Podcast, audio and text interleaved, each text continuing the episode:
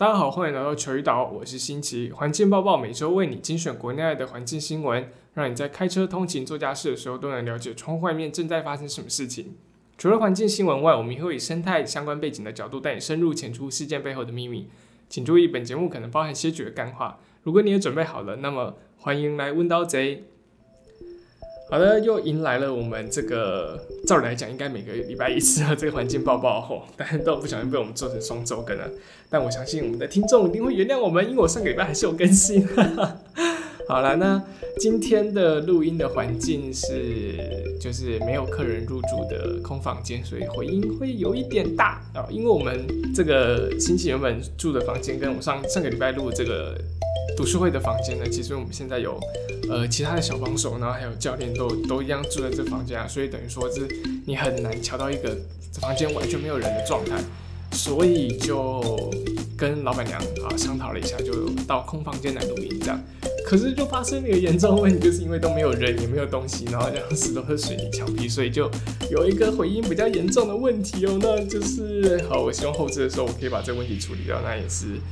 请大家见谅喽，谢谢。好，那这个礼拜的这个环境新闻呢，我们会讲两则，呃，其实应该算三则了。那有两则国内新闻跟很久不见的国际新闻，这样。国内新闻的部分呢，我们会先讨论到，就是这个礼拜跟这个野生动物相关的是大雪山公熊死亡的案件，还有就是在屏东查获到这个雄鹰猎捕的问题哦。好，这是我们的国内新闻。那国际新闻呢？我们会跟大家讨论就是印度的热浪的状况哦。好，印度的热量今年特别严重，从三月、四月到现在五月都几乎完全没有停下来，non stop 一直热下去。那这个热浪到底对印度带来什么样的冲击？哈，对国际社会造成什么样的影响呢？那如果有兴趣的话，我们就继续听下去吧。那首先我们就先进到我们今年的这 今年。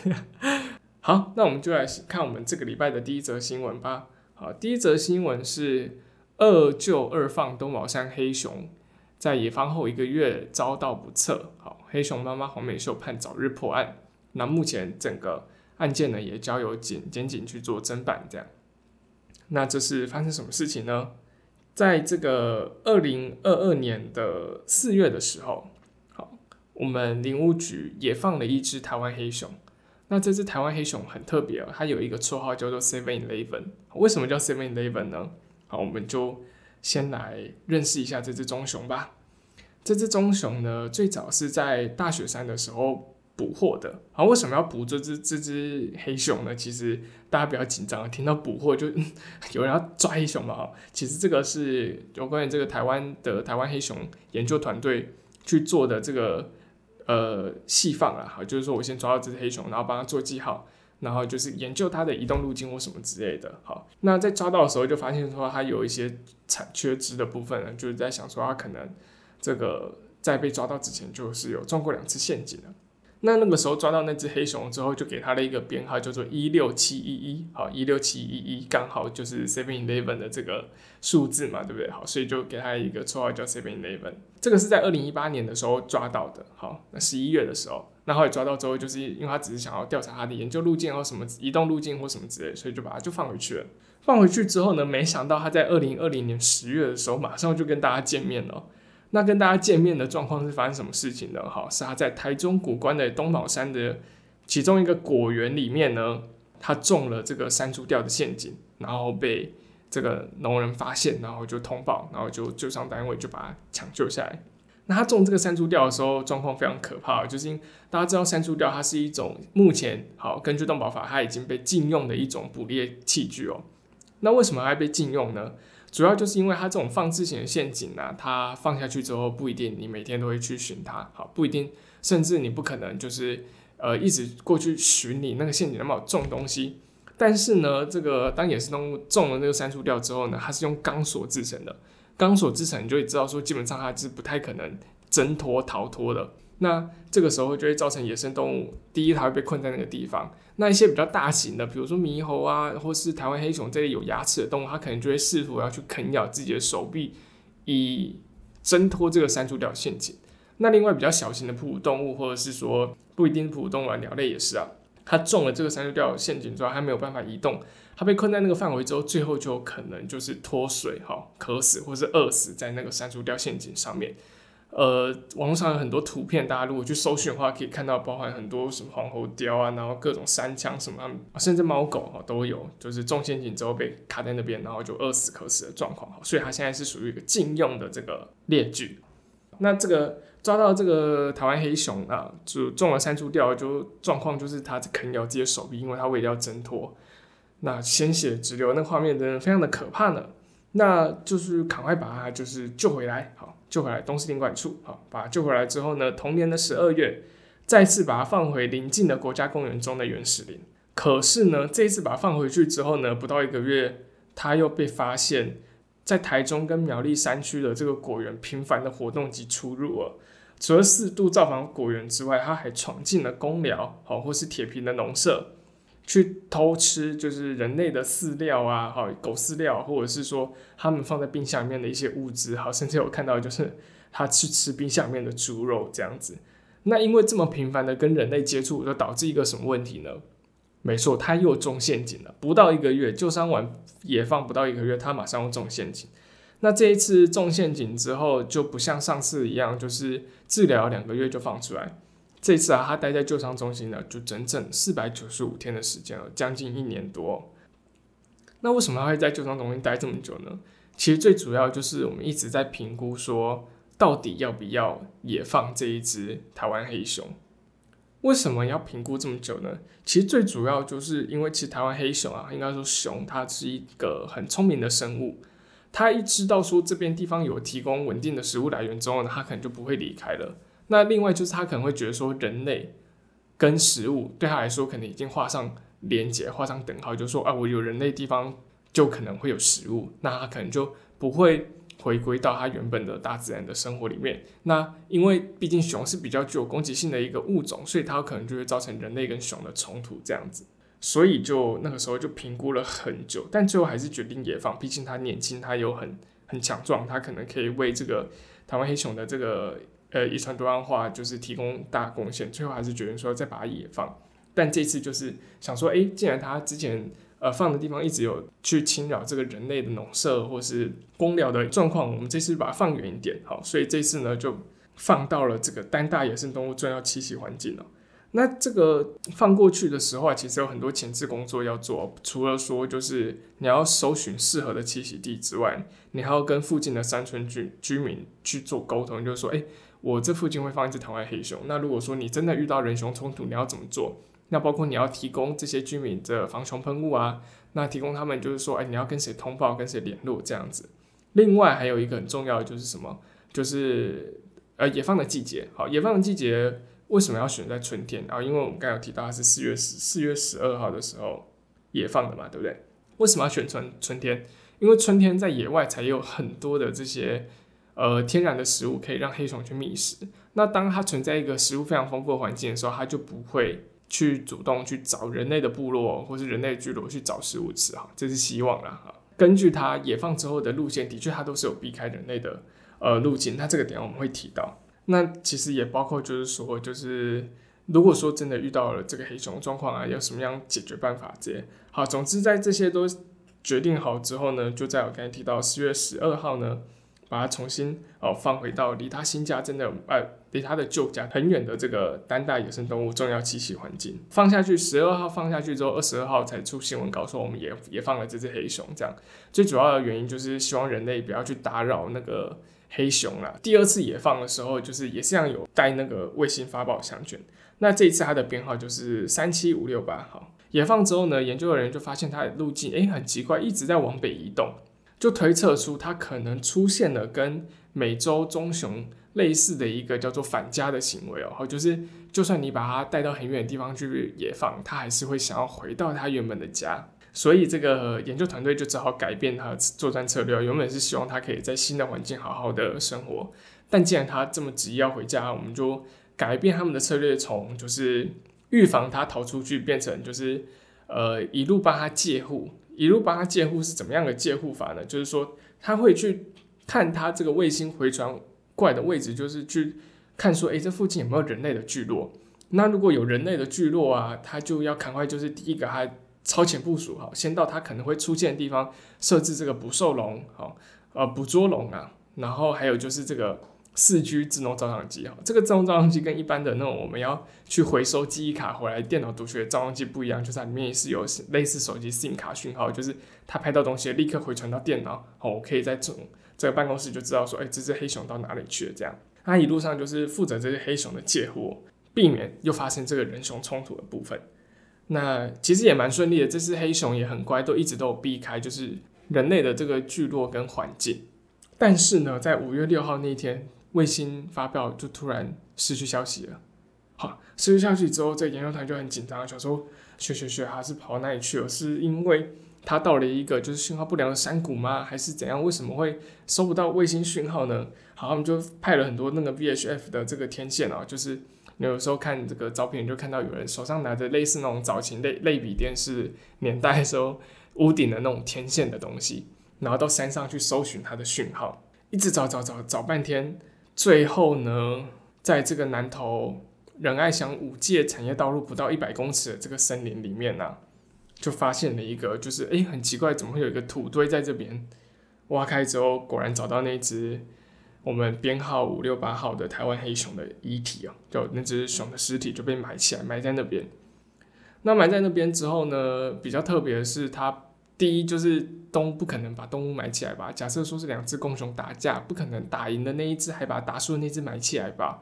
好，另外就是它的项圈不见了，所以基本上我们可以推断，肯定说这个是人为造成的。那第二就是说，它的头部跟胸部都有明显的伤口，可是因为目前呃林务局提供的新闻稿里面并没有提到说这个伤口是枪伤或是刀伤，好，他没有提到是什么样的伤口，啊，只说是。有伤痕，那目前就是把他送到农事所去进行这个解剖，确定死因了。那同时也呢，也报请了这个警政署的保期总队去进行侦办。那如果各位有任何相关的线索，其实都欢迎跟这个保期总队联络，好，或者是跟林务局的这个服务专线零八零零零零零九三九三零去做联系。那如果说你提供的线索助破案的话，其实有二十万奖金。那这个是因为目前的资讯就这样子，那解剖的状况呃报告也还没有出来，就希望大家如果说有任何的线索，就赶快提供给这个政府，让我们可以早日抓到这个犯人，然后去。知道说到底为什么？因为很奇怪的是，那那只黑熊抓到之后，它没有任何器官缺失的问题。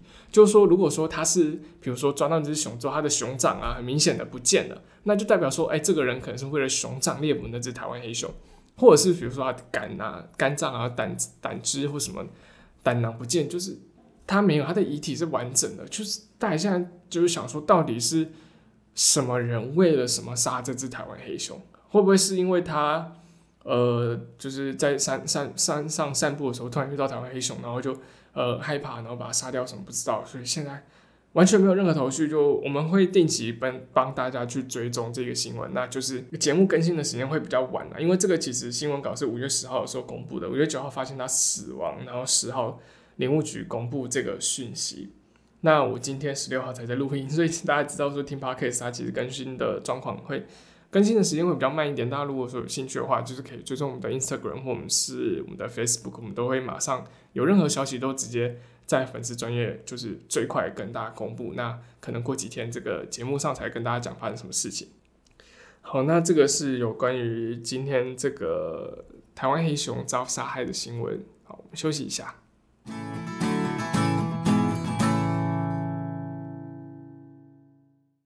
好，那我们今天的第二则新闻是有关于雄鹰。好，五月六号的时候啊，保期总队第八大队在屏东来义乡查获了一名五十六岁的男性猎人啊，猎杀这个保育类的一级保育类的雄鹰哦。那在家中查获了两个鹰首，哦，就是老鹰的头，还有就是羽毛七十根。那这个新闻呢，是就像刚才讲到的部分，就是。呃，有人猎杀这个一级保育类的雄鹰哦，那为什么他会被警察抓到呢？我觉得我们还是要讲回那句老话，就是不作死就不会死。好，除了说他本身就是行为违法之外呢，他被抓到的原因居然是因为他抓到老鹰之后呢，把老鹰就是绑起来放在地上，然后在旁边比战拍照。我就觉得哇，现在这个世道，这个是不知道怎么讲，大家做坏事都很高调哎，奇怪了，我都自己做坏事都不好意思，都偷偷来的。现在人做坏事都比赞，然后拍照，像之前那个忘记是在蓝屿还是在垦丁，就是不是有人打了一只那个鹰哥龙头鹰哥吗？龙龙王雕，然后抛到自己的群组，跟其他人炫耀说抓到这只龙王雕。抓到就算人家提前提醒说，哎，这是违法，你赶快收回去哦。好像还有好心人提醒他，在被检举之前。然后因为这个人不会用收回的功能，所以他就把自己的赖上面的讯息删除之后，他就没有办法再收回了嘛，对不对？然后他怎么做？他退群组。Hello，我就问那个照片是不是还在群组里面？总之，现在人很奇怪，做坏事都喜欢就是很高调泼上网啊。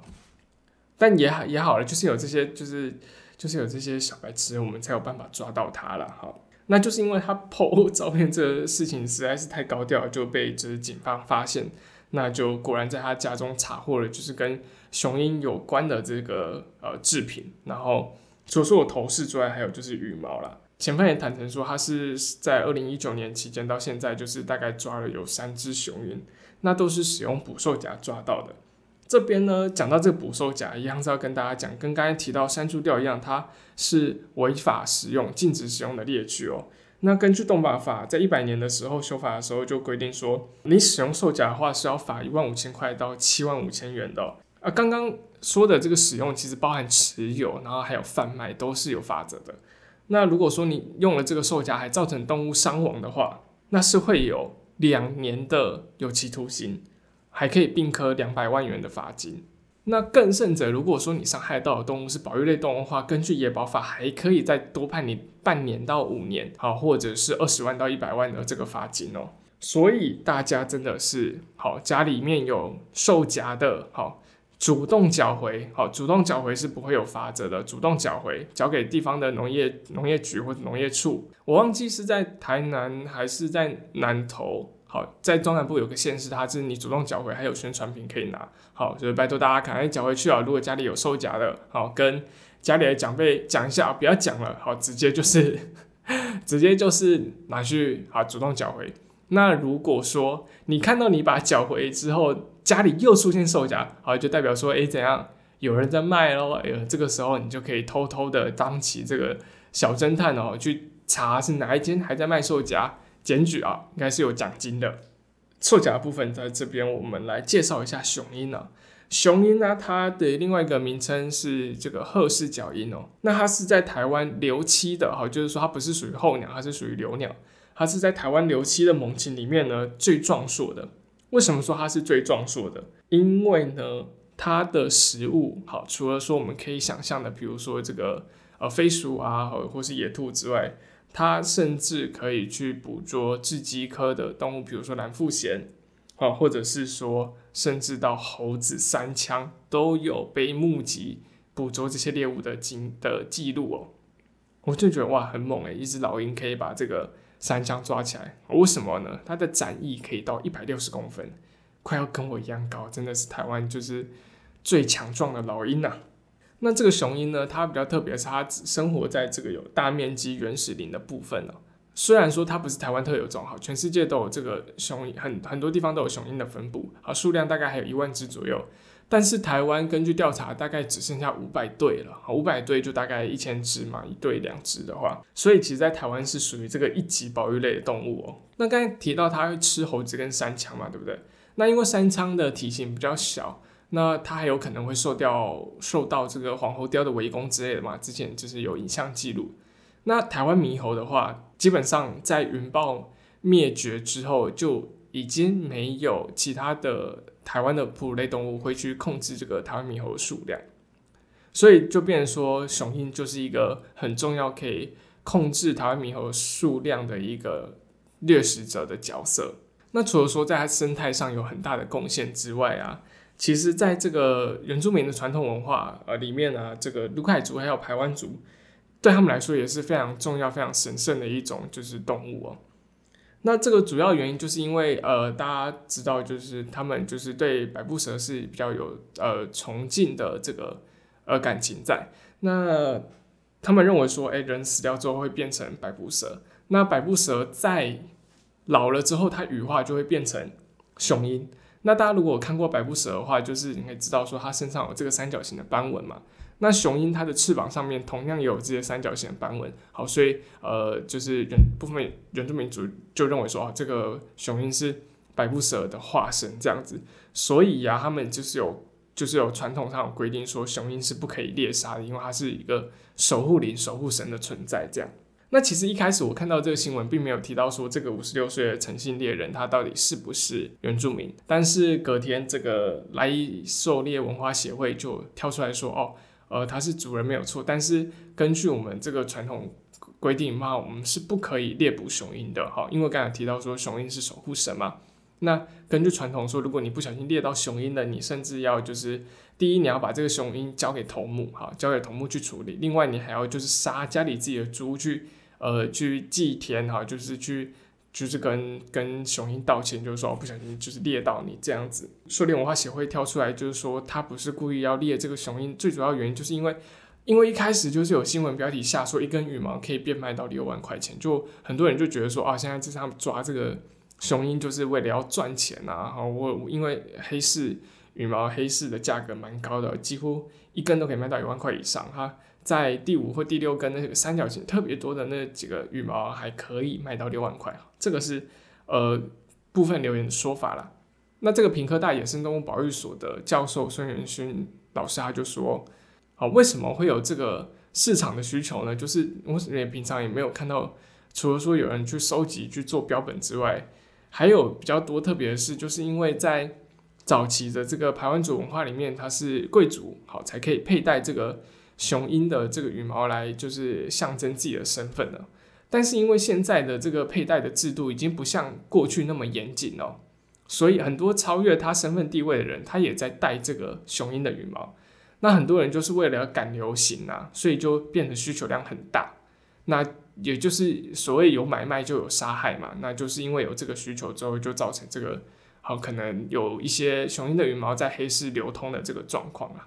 那其实这个当然就是这个教授他也有在这很多的部落里面就是有推动，就是这个羽毛仿仿生羽毛的制作哈，就是用人工的方式去制作类似这个雄鹰羽毛，来期盼可以减少就是雄鹰羽毛的这个需求量，但是呃效果还没有这么快，目前还就是还在推行当中。那抓到这个案件，狩猎文化协会就是跳出来说，哦，这个应该是不小心的，那就是因为毕竟我们传统上规定是禁止捕捉，所以。是希望大家不要污名化，就是原住民狩猎这件事情。那另外啊，就是来意狩猎文化协会，它比较特别的点就是说，林务局在上个月的时候有推动说要修法，就是让这个原住民族可以有这个狩猎自治的一个呃相关权利这样子。那其实来意狩猎文化协会他们是一个示范的部落，是示范的协会，就是说我们部落里面要达到就是狩猎自主管理。他们其实已经做了一段时间了哈，核发自己的猎人证。除了说就是有这个狩猎文化之外，他们也是协助维护山林生态啊，协助回报这些这个狩猎的物种之类，对科学研究进行一部分的贡献。这样，那另外他们其实也在做这个有关于雄鹰的保育哦，因为呃雄鹰它会去吃飞鼠嘛，所以说除了说他们保护它的栖地之外，他们也主动的减少飞鼠的猎捕，为了去保育雄鹰这样子。那因为就是被抓到这个猎人，他主要就是声称说，这个他用这个羽毛是要来制作头饰使用，并没有要贩售了，所以就当地的主人就是出来帮他去做声援这样。那不晓得大家对这个原住民狩猎的这个行为啊有什么样的看法？那新奇个人本身是偏向支持的，最主要的原因就是说，原住民在这片土地生活了千百年来。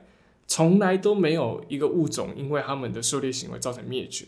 那你我们先举例台湾最近灭绝的这个野生动物来讲好了。假设说水獭，水獭它其实以前在全台湾都是有分布的，好，不管是北部的什么北投啊也有啊，宜兰五老坑也有啊，其实很多地方以前都有水獭。那为什么水獭会从台湾这片土地消失？最主要原因是因为它的栖地消失了。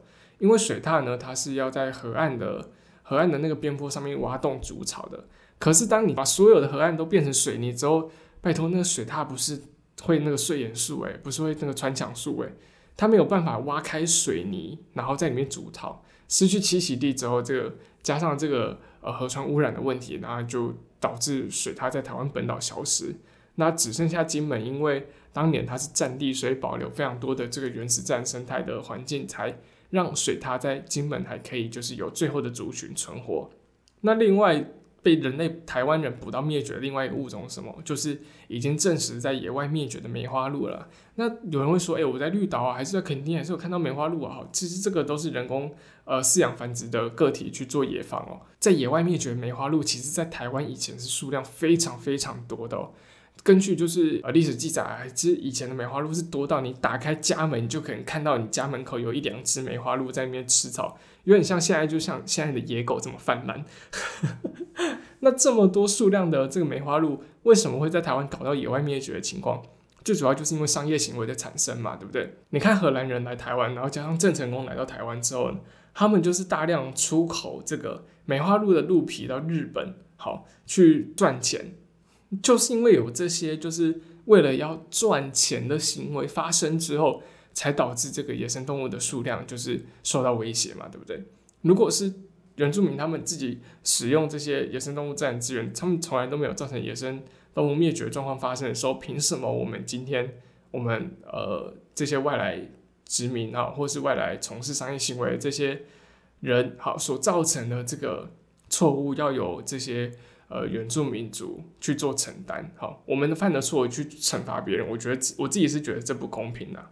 那当然也不是认为就是觉得说他们狩猎可以无上限，比如说什么台湾黑熊啊，或者是那些就是像今天讲到这个呃熊鹰比较珍贵的这些保育类动物，他们也都可以这样子猎捕，但也不是支持他们这个行为。就是说这个议题之后我们会开一集就是讨论的哈，讨论的节目跟大家分享。那如果说关于大家有什么样的想法，也欢迎就是。在留言的地方跟我们讲。那今天我们就不过多的讨论这个关于原住民狩猎议题。那如果说你有在不管是什么任何管道，不管是现实动态啊，或者是说 Facebook 之类，你有看到有人在贩售呃雄鹰的羽毛的话，一样记得它是保育类动物，你只要持有就是违法。好，不管你是不是在交易，或者是说你是我不小心抓到你从哪里捡来的保育类动物。他只要持有、骚扰、捕捉什么，全部都是违法行为，检举，OK，检举，好，应该是有奖金的。大家就是踊跃的，一起来保护我们的台湾珍贵的野生动植物。我们休息一下。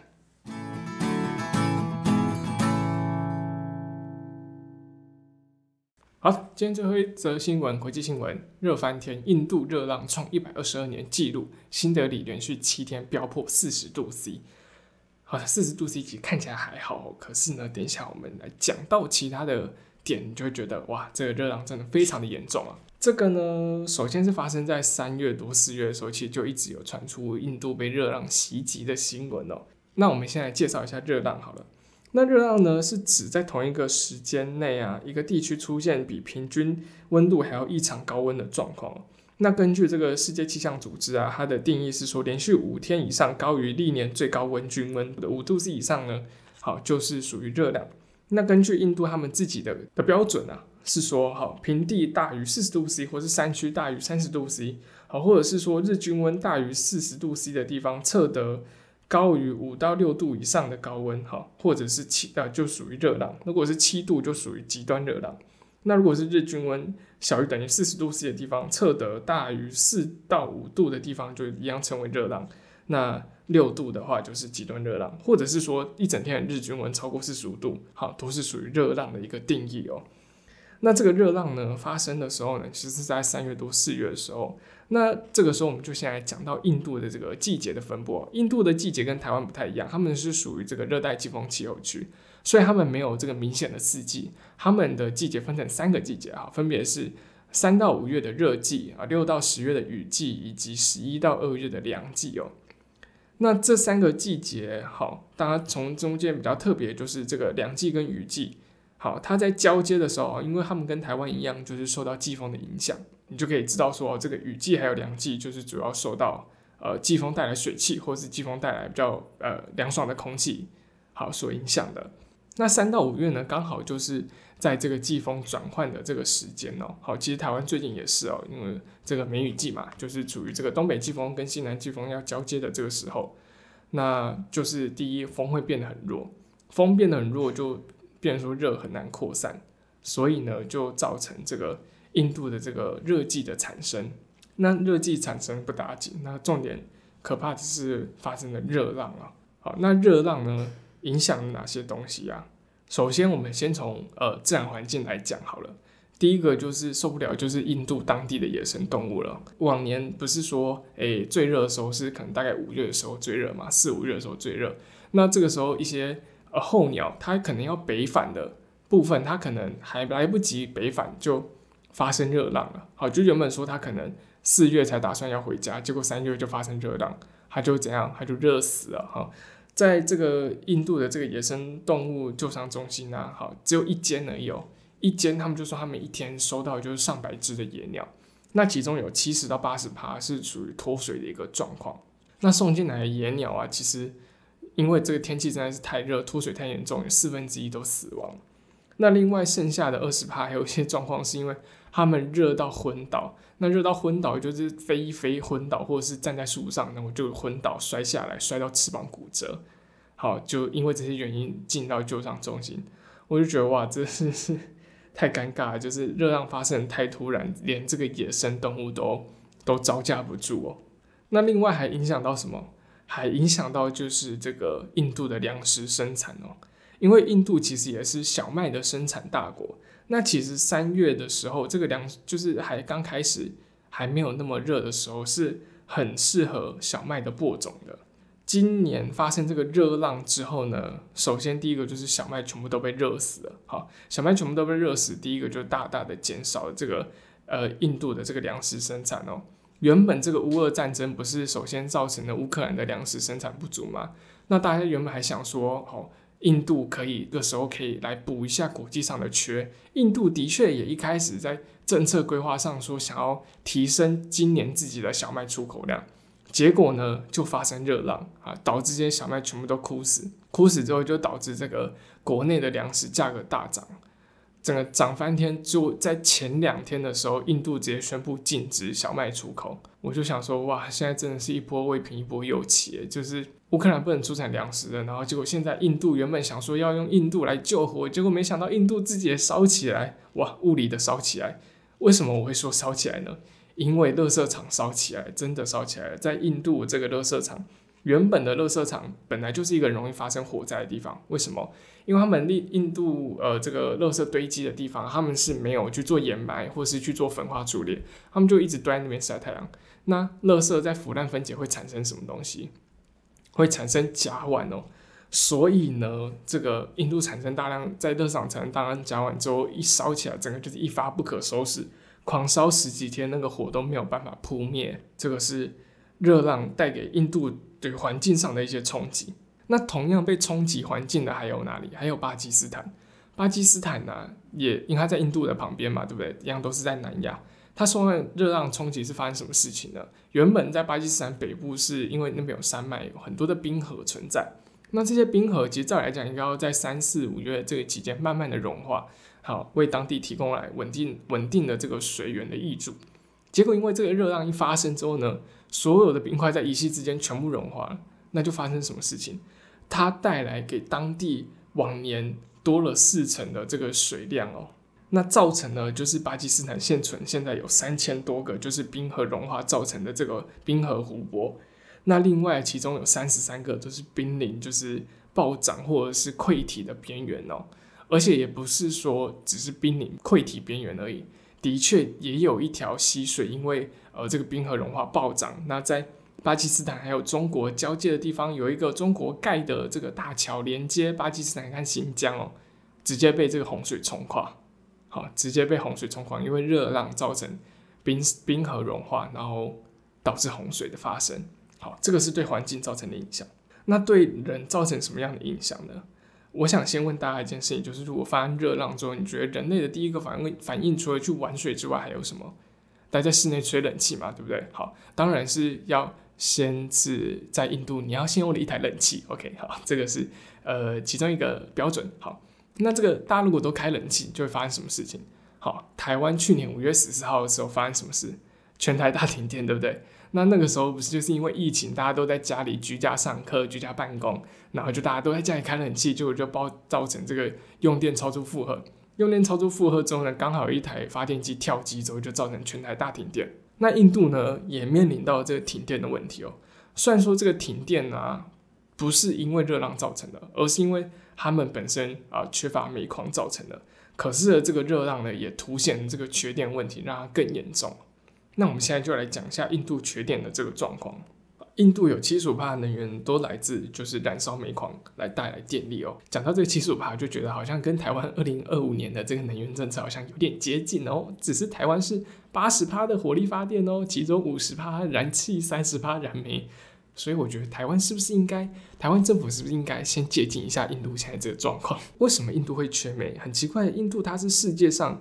第二大的煤矿生产国和消费国，它的储量甚至是全全世界第三高的。为什么它自己会有这个缺煤的问题呢？其实最主要不是出在产量，而是出在这个运输跟储存哦。而且这个印度缺煤的状况，其实也不是就是因为热浪发生之后才开始缺电缺煤哦。去年二零二一年十月的时候，就开始有一些部分的这个发电厂，它的库存煤矿有一点危险咯，原本都应该要二十四天的储量，就就很多有超过一半的库存偏少，就不到二十四天。那现在啊，甚至有这个一百七十三间发电厂，没有一百零八间是属于这个极低库存量。极低库存量是什么意思？就是指它的库存不到二十五帕。哇塞，哎，你今天要烧的煤炭，你根本就不到二十五帕，你要怎么去烧啊？你这发电完全来不及吧？就连新德里，印度的首都。都要面临这个一天可能会停电高达十四个小时的状况。各位，你想想看，扣掉一天睡觉八个小时，你还有六个小时是处于停电的状态，这这要怎么生活啊？天哪，在现代社会没有电的状况，好，这个大大的冲击了印度的制造业、工业、科技业，还有什么？还有农业，因为小麦的加工、生产加工，比如说你这个要收割，然后你要去脱谷，然后磨成粉，这些全部都需要电力。啊，热浪就已经造成小麦减产了，现在停电也造成小麦减产，终于就真的知道说为什么印度要禁止小麦出口，因为他们真的是入不敷出啊，连自己都顾不好了，真的没有办法再出口给其他国家。那其实这个缺煤的问题也不是只有今年才有哦，因为印度它的。电力需求跟台湾一样，它是有季节性的，就是我们的夏天的用电需求是比较高的啊，秋冬可能就还好。那他们也是一样，夏季热季的时候就是有特别高的这个电力需求，所以政府就会觉得说，我一年只有三个月特别需要煤炭而已，我为什么要花钱投资在这个煤炭的这个运输跟储藏设备上面？我是不是直接进口更快？所以其实往年这个时候，印度真的非常缺煤矿的时候，其实大部分的时候都是依靠进口的。那依靠进口要跟谁进口？呃，大部分以前是跟呃澳洲还有俄罗斯进口了。那讲到俄罗斯，大家是不是又要联想到乌俄战争了？没有错，因为乌俄战争的关系，造成这个煤矿跟天然气的价格又都开始大涨，然后世界各国又在抵制俄罗斯的煤矿，所以就变得说，呃，大家都去抢其他国家的煤矿。那原本就跟澳洲进口煤矿的印度，他就。发现完蛋，这个价钱煤矿变超贵，我怎么买得下去？然后这个时候他就转向跟谁买啊？就是俄罗斯了哈。那如果说各位就是听众有在同时也在关关注呃国际新闻的话，就会发现说，印度它真的是一个就是超级双面人呢。呃，乌俄战争开打之后，印度都没有发声去谴责俄罗斯哦。为什么？因为它需要他们的煤矿嘛，对不对？那美国为什么没有出来谴责印度？说你为什么不谴责俄罗斯？毕竟。印度作为世界上最大的民主国家，人口数最高民主国家，照理来讲，它应该要跟西方国家站同一个阵线嘛。好，可是呃，美国为了要就是让印度在亚太这边可以形成一个很强的、很强大的制衡中国的力量，所以他就没有对印度施加过多的谴责，所以印度还是就是持续的跟这个。呃，俄罗斯购买煤矿，可是购买就算他买到煤矿之后，他还要面临一个很严重的问题是什么问题？运输跟储存嘛，对不对？好，因为这个新冠肺炎的疫情比较缓解之后呢，在印度好比较缓解之后，人流的移动的需求也增加了。人要在城市跟城市间移动，除了飞机之外，是在最重要、最方便的交通工具就是火车了，对不对？那很刚好的就是，呃，印度的这个煤矿的运输设备跟人旅客的运输设备是使用同样的铁轨系统的。所以，如果我今天开了很多班载客人的火车，我就没有办法载煤矿了，就造成一个问题，就是火车拿去载人之后，没有火车载煤矿，就就算我今天港口或是我今天我的矿场有很多的煤矿，我也没有办法把这些煤矿送到这个各个发电厂去，造成了现在这个非常严重的这个缺电的危机啊。那另外还有一个问题就是说，其实印度虽然它产很多的煤矿，可是它的煤矿的品质不是那么好。好，它的灰分的含量很重，所以就会造成非常非常严重的空气污染。这个大家应该联想到印度，很很多人都会想到，就是就是黄澄澄、很阴压的那个画面，就是严重的雾霾。好，的确也是跟他们这个燃烧大量的煤矿去进行火力发电有关。那在印度啊，空污每年就是至少杀死十万个人。